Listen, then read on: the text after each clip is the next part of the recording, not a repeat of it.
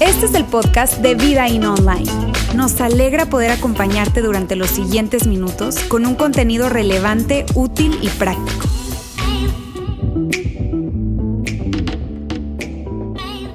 Hoy, hoy que estamos celebrando la Pascua, yo quisiera pedirles que hiciéramos algo. Quiero invitarles a que vayamos al tiempo de la Pascua, pero a la Pascua original, a un momento antes de lo que tú y yo hoy en día entendemos como la Pascua, porque la Pascua, la Pascua originalmente era una celebración judía, una celebración que los judíos conmemoraban y que tenían año en año por agradecer, por agradecimiento a Dios de haberlos sacado de Egipto, de la esclavitud que tenían en Egipto. Y esa era la celebración de la Pascua, era la Pascua judía. Y yo quiero pedirles hoy que juntos podamos ir a ese momento, o sea, antes de la Pascua que tú y yo hoy en día celebramos. Antes de la Pascua, de la comprensión de la Pascua que hoy en día nosotros tenemos. Y si hoy por por dicha, tenemos a alguien entre nosotros que probablemente pueda estar viéndonos tal vez en nuestra transmisión en línea o está presente con nosotros el día de hoy que no crees en Jesús. Si tú no crees en Jesús, se te hace tan difícil creer en Dios, tienes tantas dudas con respecto a Él, mírame bien, y, puede que, haya sido porque, no sé, tuviste, no, no sé cuál sea la razón, y puede que haya sido porque tuviste una mala experiencia con la iglesia, porque tuviste una mala experiencia con la iglesia cristiana o con la iglesia católica, no sé, te sentiste manipulado, engañado, señalado, juzgado, no sé, te parecía una hipocresía lo que sucedía en la iglesia y te desconectaste, no sé. O tal vez tuviste una mala experiencia con un cristiano y dijiste, o alguien que tú amas, que quieres, que tienes cerca, algún familiar, tuvo una mala experiencia con un cristiano. Y entonces tú terminaste diciendo, ¿sabes qué? Si así son los cristianos, definitivamente yo no quiero nada con ellos. Y tú puede que estés hoy con nosotros. Y, y a ti lo primero que quiero decirte es esto, muchísimas gracias por estar acá. Muchísimas gracias por estar conectado, muchísimas gracias por atreverte a recibir la invitación y a venir el día de hoy con nosotros. Pero a ti te quiero decir esto, esta invitación de, que juntos, es como que si nos metiéramos en una cápsula del tiempo y nos fuéramos entonces justo al momento de antes de la Pascua, antes de esa primera Pascua. A ti quiero hacerte esa invitación especialmente. O sea, no quiero que en ningún momento te vayas a sentir excluido. No, puede que esa invitación tal vez es solamente para los que vienen a esta iglesia o para los que están allá. No, esta invitación es para todos y especialmente para ti. Quiero que me acompañes en una cápsula del tiempo en donde nos vamos a mover justamente a ese momento antes de la Pascua. Bien. Y pienso entonces específicamente en el momento después de la crucifixión, justo después de la crucifixión. Hay dos personajes, José de Arimatea y Nicodemo. José de Arimatea y Nicodemo van a hablar con Poncio Pilato y van a hablar con Poncio Pilato para pedirle que por favor le entregue el cuerpo de Jesús. ¿Por qué? Porque una de las cosas difíciles de, lo, terrible que es o que era la crucifixión era no tan solo que era una muerte de las más dolorosas, de las más vergonzosas, de las más humillantes que podían existir en ese tiempo, sino que también tenían un propósito. Y el propósito de la crucifixión prácticamente era dejar a ese cuerpo en el olvido, porque al momento de la crucifixión, el cuerpo era dejado en la cruz para esperar que sufriera su descomposición. Y luego era tomado y botado literalmente, dejado en cualquier lugar. Y esa persona entonces no habría o quedaría en, la historia como alguien que definitivamente no existió, porque no habría la oportunidad probablemente de tomar sus restos y colocarlos en algún lugar para que eventualmente fuesen a visitarle, fuesen a, a conmemorar, a celebrar lo que fue su vida. En fin, no había esa posibilidad, porque cuando alguien era crucificado, ese cuerpo se dejaba en descomposición y luego se tiraba en cualquier lugar. José de Arimatea y Nicodemo conocían esto muy bien, pero saben, eventualmente cuando tú tenías influencias y tenías dinero, podías acercarte y conseguir ese cuerpo que había sido crucificado. José de Arimatea y Nicodemo tenían las dos cosas, tenían influencia y tenían dinero, porque ellos eran un par de personajes muy reconocidos dentro de la comunidad judía, seguidores de Jesús en secreto, de hecho. Y ellos van y piden el cuerpo a Poncio Pilato. Ahora, ¿cómo nosotros sabemos eso?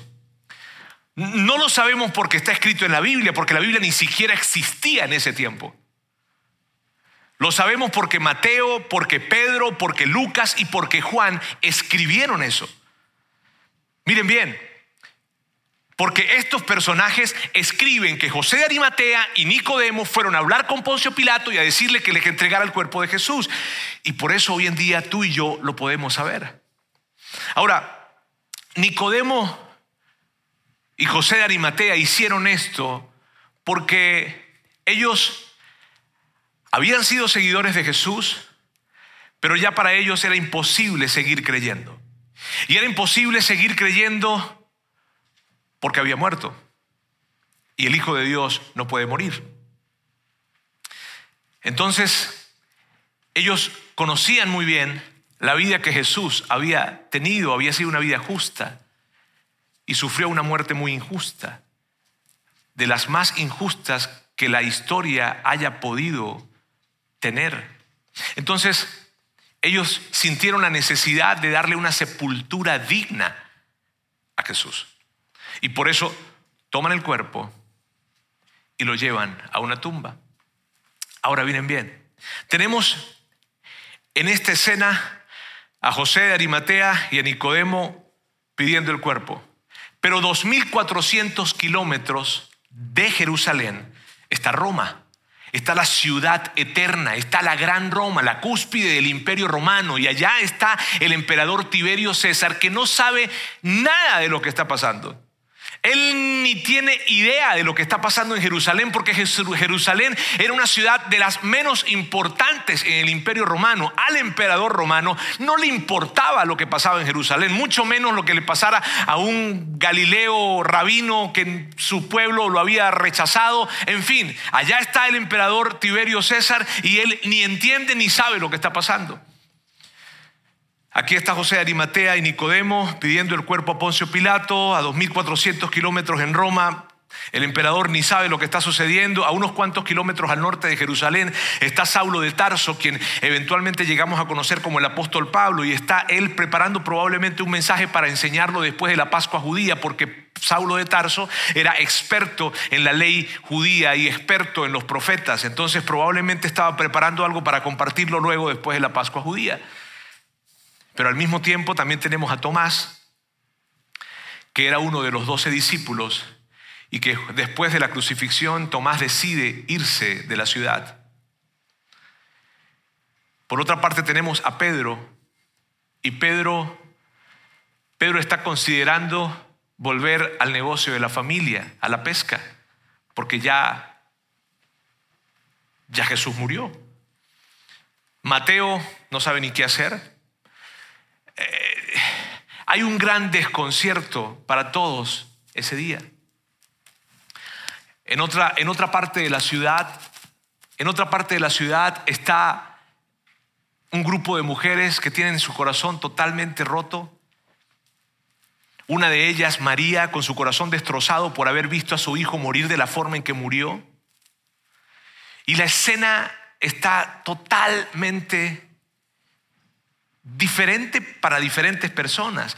En Jerusalén, una gran desilusión por parte de aquellos que habían seguido a Jesús. Ahora, te dije y te hablo de lo que hay, pero lo que no había en ese tiempo, miren bien, lo que no había en ese tiempo era cristianos. No había cristianos. En ese momento, amigos, y, y quiero que sepan muy bien, no había cristianos, no había iglesia, no había Biblia, no había nada de esto. Y no había cristianos, ¿por qué? Porque Jesús, quien se había a sí mismo presentado como el Mesías, como el Cristo, como el Hijo de Dios, había muerto. Y el Hijo de Dios no puede morir. Por lo tanto, la gran decepción que las personas sufrieron es algo que tú y yo no podemos experimentar porque muchos de ellos dijeron, perdimos años de nuestra vida siguiendo una mentira. Porque si realmente era el Mesías, es imposible que haya muerto. Si realmente era el Hijo de Dios, es imposible definitivamente que Él haya muerto. Había una gran, gran decepción. Ahora amigos, aquí hay algo muy importante. ¿Saben? No había gente creyendo en Él. Y esto es muy importante.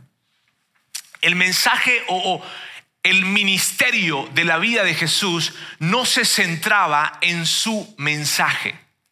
No se centraba en una ideología que él estaba tratando de proponer o una reforma social o una reforma religiosa. No. El, ministerio de Jesús se centraba en otra cosa. Jesús había venido a hacer algo totalmente diferente y totalmente nuevo. ¿Y, por qué les digo que esto es tan importante? Miren bien, porque la gran mayoría, yo, yo pudiese decir tal vez todas las ideologías, reformas sociales, reformas religiosas, movimientos religiosos o movimientos sociales que se han levantado en el mundo tienen un patrón y el patrón es el siguiente, hay un líder carismático que llega, Bien, una persona muy carismática que probablemente habla muy bien y que tiene un mensaje muy atractivo y entonces las personas empiezan a acercarse a él y acercarse a él y acercarse a él o a ella y empiezan a escuchar ese mensaje, se sienten súper atraídos, eventualmente esta persona llega a morir. ¿Y qué es lo que sucede? Que los seguidores, las personas que habían escuchado y estado cerca de esa persona, entonces toman el mensaje que esa persona entregó en vida y lo llevan a diferentes lugares para poder mantener la causa viva, ¿sabes? Así es que se forman las ideologías, así se forman los movimientos religiosos. Así se forman, si tú ves la historia, esas grandes reformas. Hubo un hombre carismático, hombre que llegó, habló y dio un gran mensaje muy atractivo, eventualmente muere y las personas que le seguían toman ese mensaje y lo siguen llevando. Pero eso no fue lo que pasó con Jesús. Y es muy importante que tú y yo podamos saber eso. No, no fue lo que pasó con él. Después de que Jesús muere, no hay nadie diciendo, híjole, vamos a llevar entonces las enseñanzas de Jesús. Vamos a ver lo que él, lo que él nos enseñó. A ver qué fue lo que nos enseñó. Vamos a escribirlo para poder compartirlo con otras personas y que definitivamente jamás, jamás, jamás su nombre se ha olvidado. Eso no era lo que estaba sucediendo. Y no era lo que estaba sucediendo, amigos. ¿Por qué? Y, hay dos razones muy importantes acá. ¿Ok? Y que yo quiero que, tú y yo podamos identificarlas. Porque a mí, ¿saben? Honestamente, a mí me, me, me, me, me, me Sí, cuando alguien ve a Jesús como ese gran hombre de la historia que trajo una nueva forma de pensar. No, porque cuando Él murió, no había nadie siguiéndole. No, hubo, no, hicieron una reunión diciendo, perfecto, murió nuestro líder, pero ahora vamos a seguir su mensaje, ahora vamos a seguir su, su ejemplo, vamos a seguir la causa que Él entregó. No, no había nadie siguiendo. Nadie. Porque estaban decepcionados. Él se había autoproclamado el Mesías y el Mesías no puede morir. Por lo tanto, si Él murió, ¿qué resultaba entonces que era Jesús? Un mentiroso.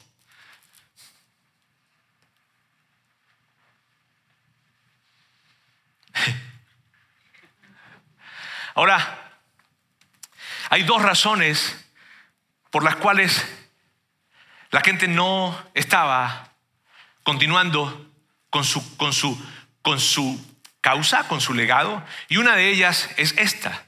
Los mensajes de Jesús no eran atractivos. Estos eran los mensajes de Jesús. Y voy a empezar con el menos atractivo de todos. Paguen sus impuestos. Esas risas nerviosas son debido a qué.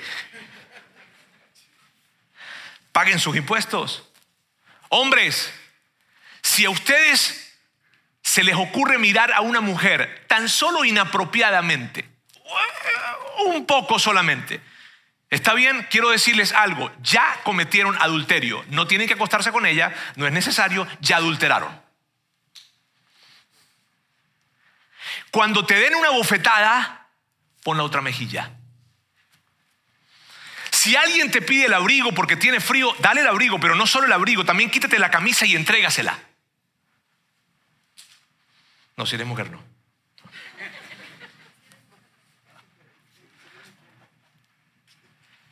Si alguien te ofende, perdónalo. Perdona, perdona, perdona siempre, Roberto, pero tal vez la ofensa fue muy grande, el daño fue muy, muy, muy, muy grande. Perdona, perdona, perdona, perdona. Ese fue el mensaje de Jesús. Y sabes, muchísimas personas ni siquiera entendían el mensaje de Jesús. Muchos de los que estaban escuchando los mensajes de Jesús terminaba el mensaje de Jesús, eh, él terminaba de hablar y, y ¿qué fue lo que dijo? El centro del ministerio de Jesús no fue su mensaje, esa es una razón. Y la segunda razón es la siguiente. Jesús no le pidió a sus discípulos que confiaran en su idea ni en su mensaje. Jesús le pidió a sus discípulos que confiaran en Él.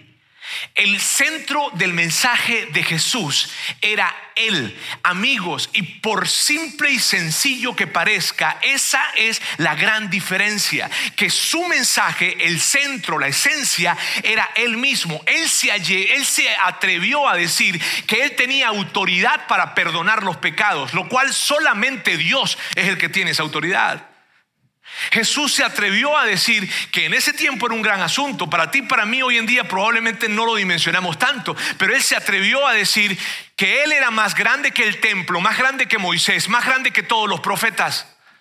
Y eso cuando los líderes religiosos judíos lo escuchaban en ese tiempo, híjole, les daba una cosa por dentro. Jesús dijo cosas de Él que complicaban a todos los que le escuchaban. Él se atrevió a decir este tipo de cosas. Yo soy la resurrección y la vida. El que cree en mí vivirá. Y le voy a colocar una ahorita que prácticamente era una blasfemia. Jesús dijo, el que me ha visto a mí, ha visto al Padre. O sea, el que me ha visto a mí, ha visto a Dios.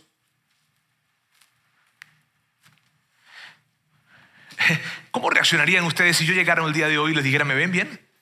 Están viendo a Dios. Ahora, pero eso lo hizo Jesús. Amigos, y por eso las cosas se complicaban. En una oportunidad Jesús estaba hablando y estaba dando un mensaje que para nada fue bien recibido, para nada fue bien recibido. De hecho, fue tan confuso, tan difícil, tan híjole, ese mensaje que la gente empezó a irse. Lo empezó a escuchar y empezó a irse de donde estaban y dejaron de seguirlo a él. Jesús volteó y vio a los discípulos, a sus doce discípulos, a los más cercanos, y los vio como con cara de querer irse también. Entonces le dijo, a ver, ¿y ustedes también se quieren ir? Y Pedro le contestó de inmediato. Y esto fue lo que le contestó Pedro. Señor, contestó Simón Pedro, ¿a quién iremos? Tú tienes palabras de vida eterna y nosotros hemos creído y sabemos que tú eres el santo de Dios. Amigos, esta expresión, y sabemos que tú eres el santo de Dios, es la razón principal por la cual Jesús tenía seguidores. La gente le seguía porque la gente creía que Él era el Hijo de Dios, que Él era el Mesías. Entonces cuando todos se, enteran, creen que Él es el Mesías porque Él lo dice, entonces la gente le seguía. Pero cuando Él muere, escúcheme bien, no era verdad lo que estaba diciendo entonces. ¿Por qué? Porque el Mesías no puede morir. El Hijo de Dios no, no puede morir. Es imposible que muera. El Cristo, claro que no. Entonces, todo un gran revuelo hubo y lo que hubo fue una gran, gran, gran decepción, amigos. En ese momento, en ese, en ese, en ese, en ese momento de la historia, había una gran, gran decepción.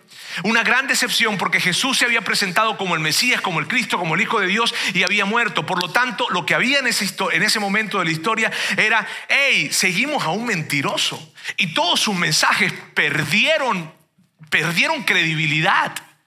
No tenía sentido tratar de acudir a sus mensajes si quien está diciendo el mensaje es un mentiroso. Y el asunto es el siguiente. El movimiento murió cuando Jesús murió porque Jesús era el movimiento. Amigos, hay muchos movimientos hoy en día y tú y yo hemos sido testigos en la historia de muchos movimientos que han permanecido después de que las personas han muerto porque los movimientos no se centraban en las personas, sino se centraban en ideas. Pero el movimiento de Jesús no, porque se centraba en Él. Y si Él no estaba, pues sencillamente el movimiento era una farsa. No había bibliografías de Jesús en ese tiempo. No había un Mateo, un Marcos, un Lucas, un Juan, no habían cartas de Pablo. No, lo que había era un grupo de líderes religiosos judíos que estaban tranquilos porque ahora ya Jesús, su amenaza se había muerto. Un gobernador romano que estaba más o menos tranquilo porque, bueno, ya no había esa potencial revuelta que si sucedía esa potencial revuelta en Jerusalén, él iba a quedarse o, iba, o se iba a ver muy mal delante de Roma. Entonces él estaba tranquilo. Y por otra parte había un grupo de personas que estaban muy desilusionadas. Había mucho dolor en ese tiempo. Ahora, yo quiero que hagamos algo. Ahora vamos a dejar la historia en pausa. ¿Está bien? Vamos a dejar la historia en pausa y vamos a irnos 350 años hacia adelante. ¿Está bien? Nos vamos a ir específicamente para el día 27 de febrero del año 380, cuando está el emperador Teodosio I, Teo, por cariño, le decían. Teodosio I está dando un decreto conocido como el Edicto de Tesalónica. Ese decreto, en el año 380, esto es lo que decía. El decreto declaraba al cristianismo como la religión oficial de todo el imperio romano, reconociendo a Jesús como el único Dios y quitando todo tipo de apoyo y soporte a los templos o sacerdotes politeístas paganos. Ahora, mm, esto era algo muy serio y, yo quiero que tú pienses en esto. Si lo único que tú y yo supiéramos, miren bien, si lo único que tú y yo supiéramos es lo que estamos hablando en este momento, si lo único que tú y yo supiéramos es que había un rabino galileo rechazado por su pueblo y ejecutado por Roma de la manera más vil y cruel, y luego 350 años termina siendo reconocido por el mismo imperio que lo crucificó como el único Dios de ellos. ¿Qué onda? Si lo único que tú y yo supiéramos es eso, tú dices, a ver, ¿y luego? De hecho, vámonos 1642 años más adelante. O sea, hoy. El imperio romano ya no existe. Roma está llena de cruces para, de alguna manera, reconocer, conmemorar, celebrar, no la crucifixión, sino una crucifixión. A los 2.400 kilómetros que hay de, de Roma hasta Jerusalén en línea recta, hoy, literalmente hoy, hay miles de personas que están visitando Jerusalén solamente para ir por los caminos y los lugares en donde ese rabino galileo rechazado caminó. Y te vuelvo y te hago la pregunta. ¿Qué onda? O sea, ¿cómo sucedió esto? Yo, y, yo, y yo quiero que tú conmigo seas capaz de, por favor, colocarte en la historia. ¿Por qué es tan importante esto? Por un momento tenemos a alguien que fue, ni siquiera su propia gente lo quería, por Dios, su propia gente pidió que lo crucificaran. El imperio romano lo crucifica. Pongo la, mira, si lo único que tú y yo supiéramos es eso, que él fue vejado y rechazado de la que forma que fue rechazado, crucificado como, como ese momento de la historia muy, muy complicado. Y luego, 350 años después, terminamos que el imperio que lo crucificó lo reconoce como Dios. Y luego, al día de hoy, casi 1700 años después, vemos que hay millones y millones y millones de personas prácticamente en todo el planeta reconociendo a ese Galileo, Galileo, eh, rabino desde por allá, ¿verdad? Eh, lo veo, lo ven y lo identifican como un ser divino. Millones y millones de personas en todo el planeta.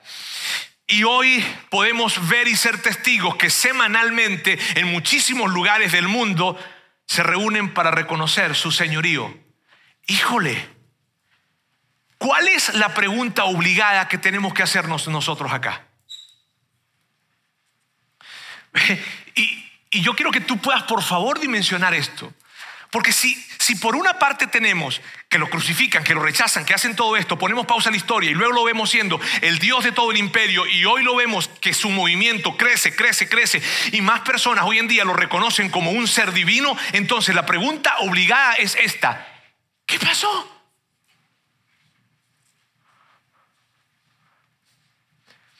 ¿Qué fue lo que pasó? Dime, yo, Dime si no tiene lógica. Hacerte la pregunta, ¿y qué pasó?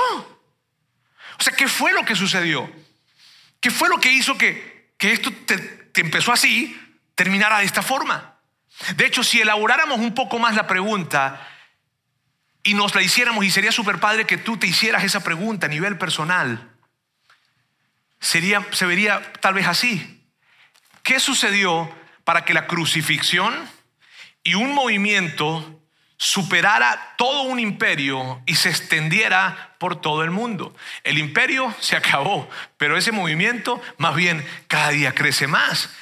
¿Qué sucedió? Y perdónenme si parezco repetitivo, pero muchas veces somos tan ligeros y tan rápidos en ver las cosas que no nos detenemos a reflexionar. Y quiero insistirles en esto. ¿Qué sucede? ¿Qué hace que una persona, un líder de, una, de, un, de un lugar que era para nada importante en todo el imperio romano, ese, ese, ese hombre es rechazado, ese hombre es crucificado, dándole la muerte más, más, más baja, más vil, y luego termina siendo eh, reconocido como el Dios de todo el imperio y hoy en día ya, tú sabes la historia, ¿qué fue lo que pasó? Algo tuvo que pasar, amigos, y si ese pedazo de la historia no lo tomamos, nada tiene sentido. Afortunadamente nosotros sabemos qué pasó. Afortunadamente Mateo, Marcos, Lucas y Juan escribieron qué pasó. Entonces podemos conocer la historia. Vamos a leer la historia. El primer día de la semana, muy de mañana, cuando todavía estaba oscuro, María Magdalena fue al sepulcro y vio que habían quitado la piedra que cubría la entrada. Ahora, ¿saben? María Magdalena no era una mujer supersticiosa. Y como no era una mujer supersticiosa, esto fue lo que hizo. Se fue corriendo a ver a Simón Pedro y al otro discípulo, a Juan, a quien Jesús amaba y les dijo, se han llevado del sepulcro al Señor y no sabemos dónde lo han puesto. Ahora, sabes, este es el típico, la, típica descripción que a mí me encanta de la Biblia. ¿Por qué? O que me encanta de los relatos que, encontramos allí. En este caso es Juan relatando. ¿Y sabes por qué me encantan? Porque si esta historia hubiese, no, no fuese veraz, hubiesen colocado algo como lo siguiente. Y María llegó y al ver que la tumba estaba abierta y la piedra estaba recorrida, levantó sus manos al cielo y de repente empezó a alabar gritando, Jesús es el Mesías. Pero no sucedió eso. Lo que sucedió fue lo que tú y yo probablemente haríamos. Híjole, se llevaron el cuerpo. Ahora, ¿quién se lo llevó? No sabemos quién se lo llevó. Pero se lo llevaron. Se llevaron, se llevaron el cuerpo. ¿Quién se llevó el cuerpo? Pues no sabemos. Lucas, que, increíble, Lucas nos cuenta cómo reaccionaron los discípulos cuando María Magdalena les cuenta qué fue lo que pasó, que, la, que la, tumba estaba, eh, que corrieron la, la, la, piedra. ¿Ok?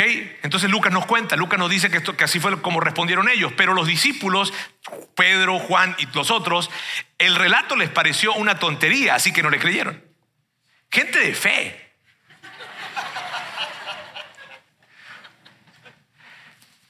Pues no le creyeron. Ahora, tú y yo creo que estaríamos en la misma posición probablemente. No le creyeron. Ahora, ellos no creyeron, pero sí tenían curiosidad. Y sí tenían curiosidad porque Juan nos deja saber lo que hicieron. ¿Y qué fue lo que hicieron? Esto fue lo que hicieron. Pedro y el otro discípulo se dirigieron entonces al sepulcro. Ambos fueron corriendo, pero como el otro discípulo corría más a prisa que Pedro, estas son una de las cosas que uno nunca termina de entender. ¿Qué necesidad tenía Juan de decir yo corría más rápido?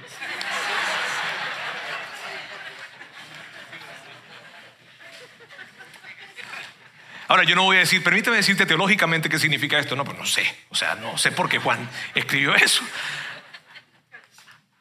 Como el otro discípulo corría más a prisa que Pedro, llegó primero al sepulcro. Él llegó primero al sepulcro. ¿Está bien? Inclinándose, se asomó y vio allí las vendas, pero no entró. Era más rápido, pero no más valiente. Porque llegó a una tumba y, pues, hijo, a ver. Y luego continúa Dice, tras él llegó Simón Pedro y entró en el sepulcro y vio allí las vendas y el sudario que había cubierto la cabeza de Jesús. En ese momento, hasta ese momento, entró también el otro discípulo, el que había llegado primero al sepulcro. Ahora miren bien amigos, en las próximas cuatro palabras que yo voy a leer se encuentra la razón de cómo se origina la fe cristiana. En las próximas cuatro palabras que voy a leer es donde tú vas a encontrar cómo se originó la fe cristiana. ¿Está bien? Entonces lo que yo voy a hacer es que voy a volver a leer esta parte del texto y luego van a aparecer esas cuatro palabras acá. ¿Está bien? En ese momento entró también el otro discípulo, el que había llegado primero al sepulcro y vio y creyó.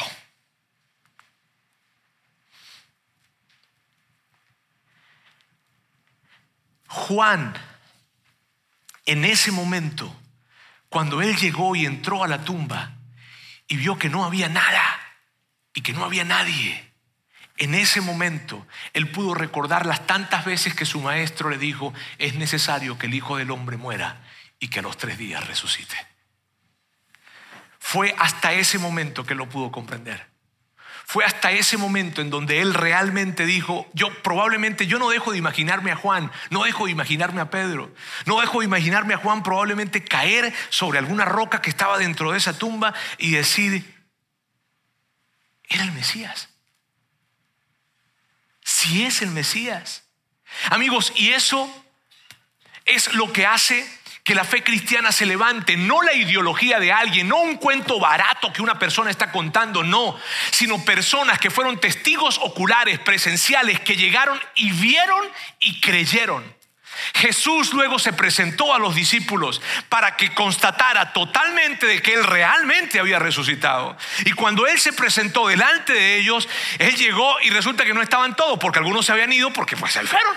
Porque dijeron, el movimiento se acabó. Entonces él se fue. Pero Jesús quería que todos sus discípulos lo vieran. Entonces siete días después, el siguiente, la siguiente semana, que le dio chance a los otros que se habían ido de regresar, ¿verdad? Volvió a aparecer Jesús. ¿Y sabes qué cuenta la historia? La historia dice que más de 500 personas pudieron ver a Jesús resucitado. O sea, Jesús se aseguró de que las personas le vieran, que las, personas de esa región le vieran y que ustedes que vieron mi muerte, ahora ustedes pueden ver literalmente en primera mano, me pueden tocar si quieren, resucité. ¿Por qué? Porque yo soy el Mesías. Eso fue lo que sucedió. La historia cambia aquí. Entonces cuando nos hacemos la pregunta, ¿qué fue lo que pasó? ¿Qué fue lo que pasó? La resurrección fue lo que pasó. Eso fue lo que pasó. La resurrección vino para hacer toda la diferencia.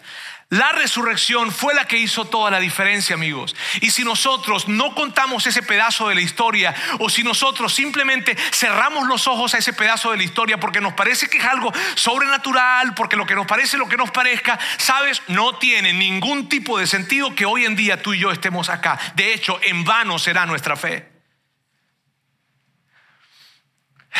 Es la resurrección la que puede explicar cómo un rabino galileo rechazado por su pueblo y crucificado por un imperio, dos mil años después, su movimiento es más grande que nunca y millones y millones y millones y millones de personas lo consideran divino. No hay otra respuesta para eso. No hay una mentira social, no hay o no hay una verdad social, no, no hay nada de esto. Hay un evento, se llama resurrección.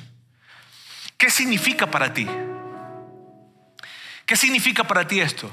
Porque en términos prácticos, tal vez tú digas, ¿qué significa para ti? Y yo, entre, entre, entre las muchas cosas que puede significar para ti, yo quiero decirte una en especial. O dos o tres. Pero si alguna vez tú te has hecho esta pregunta, ¿cómo estaré con Dios? Dios y yo, ¿cómo estaremos? Si yo nunca lo he buscado, si yo nunca lo he buscado, si yo hasta no creo en Él. ¿Cómo estaremos, Él y yo? Yo te voy a decir la respuesta. Tú y Dios están bien. Tú y Dios están bien. Tal vez tú digas, tú no sabes lo que yo hice para que digas que Dios y yo estamos bien. Es que tú y Dios están bien, no por algo que tú hiciste, fue por algo que Él hizo. Y lo que Él hizo hace que tú y yo estemos bien con Dios.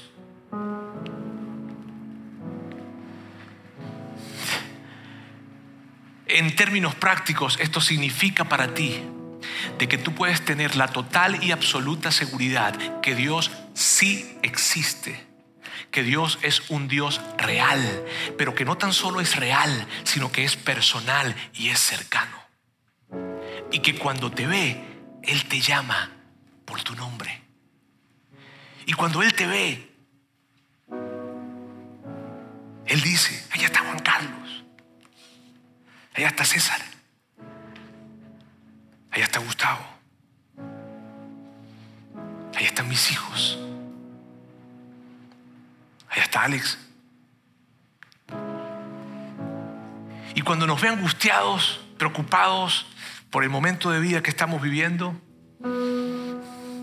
Él simplemente piensa, solamente quiero que Él sepa que yo estoy con Él.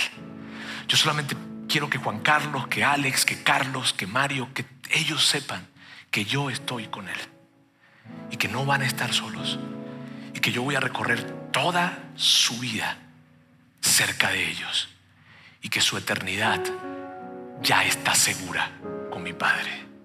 Eso es lo que significa. Y mira, si tú no te consideras un seguidor de Jesús, y yo quiero, quiero, quiero ser muy enfático en esto, voy a decir, no te consideras un seguidor de Jesús. ¿Sabes? No estoy diciendo cristiano, católico, no, porque mucha gente se dice cristiano y mucha gente se dice católico, pero ni saben qué es eso. De hecho, son más por un tema de tradición, de cultura, de país, de familia, que por otra cosa. Mi pregunta es directa para ti. Si dentro de ti, dentro de tu corazón, tú no te consideras un seguidor de Jesús, tú dices, a ver, yo así seguidor de Jesús, seguidor. Pues en la casa somos católicos, en la casa son cristianos, pero así como seguidor. Si tú no te consideras un seguidor de Jesús y mientras que yo estaba hablando el día de hoy, tú dijiste, tiene sentido esto. Esto que le está diciendo tiene sentido. Yo te invitaría a que tú hoy dieras un paso, un paso hacia Dios y le dijeras, quiero ser un seguidor de Jesús. No me quiero cambiar de religión, no, eso no. Quiero ser un seguidor de Jesús. Si tú estás con nosotros, si tú nos estás viendo en nuestra transmisión, si estás escuchando esto en un audio y tú dices, sí, yo quiero, yo, yo quiero dar un paso. Yo quiero pedirte que sigas una oración conmigo. No porque las palabras que yo digo son palabras mágicas ni tienen un poder especial, no, de hecho las escribí y, van, a, van a colocarse en un momento acá, de hecho ya se colocaron.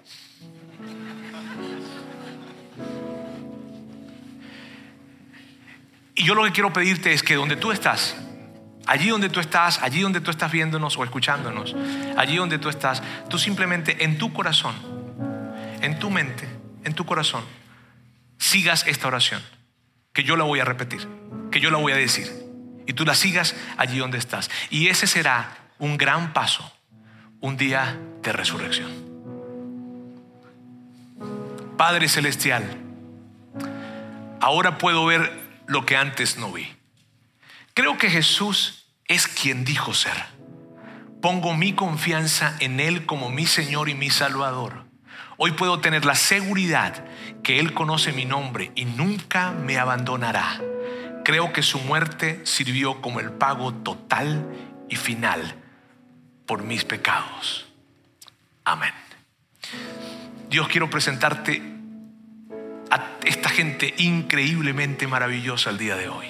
A todos los que nos están viendo en nuestra transmisión en línea y a todos aquellos que especialmente hoy siguieron esa oración desde su corazón dando un paso hacia ti.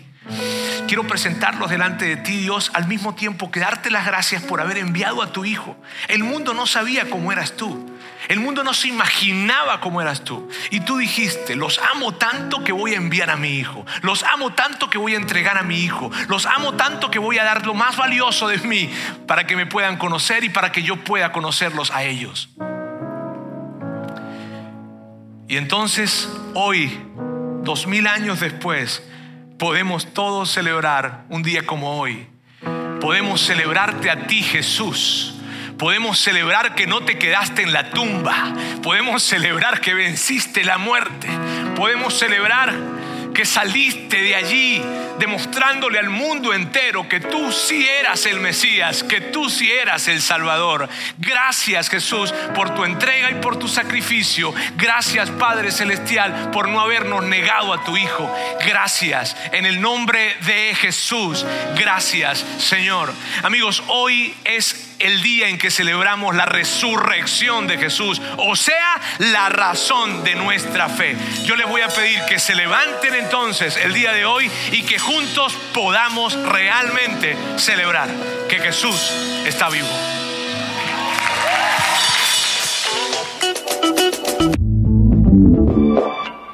Sigue conectado a los contenidos de Vida In Online a través de nuestro sitio web y de las redes sociales. Muy pronto estaremos de vuelta con un nuevo episodio.